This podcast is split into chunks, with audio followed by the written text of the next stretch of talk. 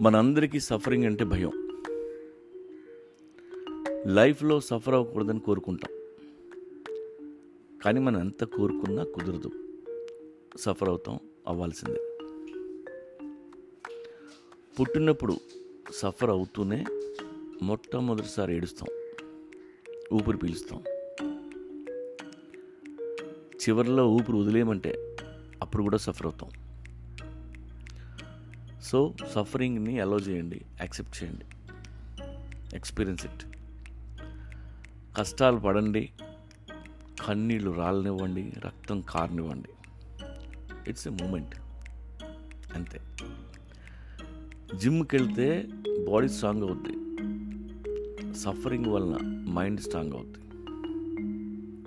ఒక ఫేజ్లో కొన్ని దరిద్రాలు మనం చూడగలిగామంటే we had a fantastic workout and feel అవ్వండి ఫ్రెష్గా తలస్నానం చేసి వేరే పని చూసుకోండి. పదేళ్ళ తర్వాత గతంలో కష్టాలు గుర్తొస్తే నవ్వుకోండి. అంతేకాని ఏడవద్దు. ఇప్పుడో జరిగిన దాని గురించి తలుచుకొని ఇప్పుడు కూడా ఏడుస్తున్నారంటే మీకు ఇంకా బుద్ధి రాలేదని అర్థం.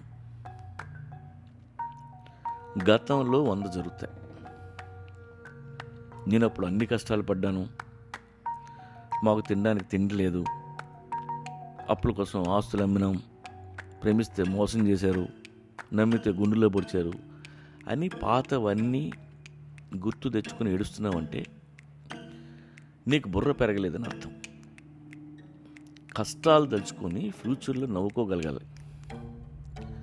గతం గత ఆ రోజులు అయిపోయినాయి. పేజీలు తిరిగిపోయినాయి. మన జీవితం ఒక సినిమా. ఆ సీన్ చూస్తున్నప్పుడు ఏడవాలనిపిస్తూ ఏడు. అంతేగాని ఈ సినిమా అయిపోయి చాలా సినిమాలు అయిపోయి ఇంకేదో సినిమా చూస్తూ ఎప్పుడో చూసిన పాత సినిమాలో ఫస్ట్ హాఫ్లో సీన్ గుర్తొచ్చి ఇప్పుడు నువ్వు థియేటర్లో ఏడుస్తుంటే ఏం చేయాలి నిన్ను? బెల్ట్ ఇచ్చుకొని కొట్టాలి.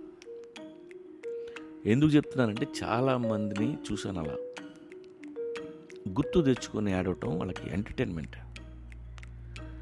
దయచేసి ఇలాంటి డ్రామాలు మానేయండి. ఇక్కడ అందరం కష్టాలు పడతాం.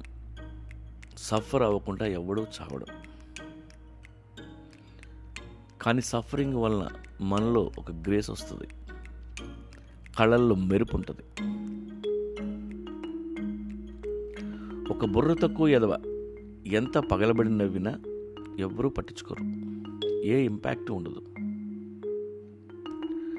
కానీ యుద్ధం చేసి వచ్చినోడు మొహం మీద చిన్న చిరునవ్వు కూడా చాలా ఇంపాక్ట్ ఇస్తుంది.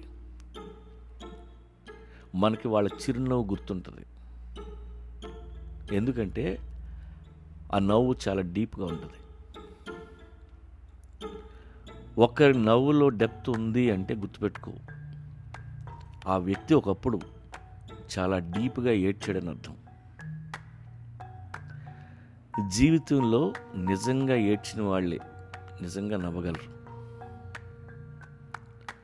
Suffering is a wonderful opportunity it's a great workout don't escape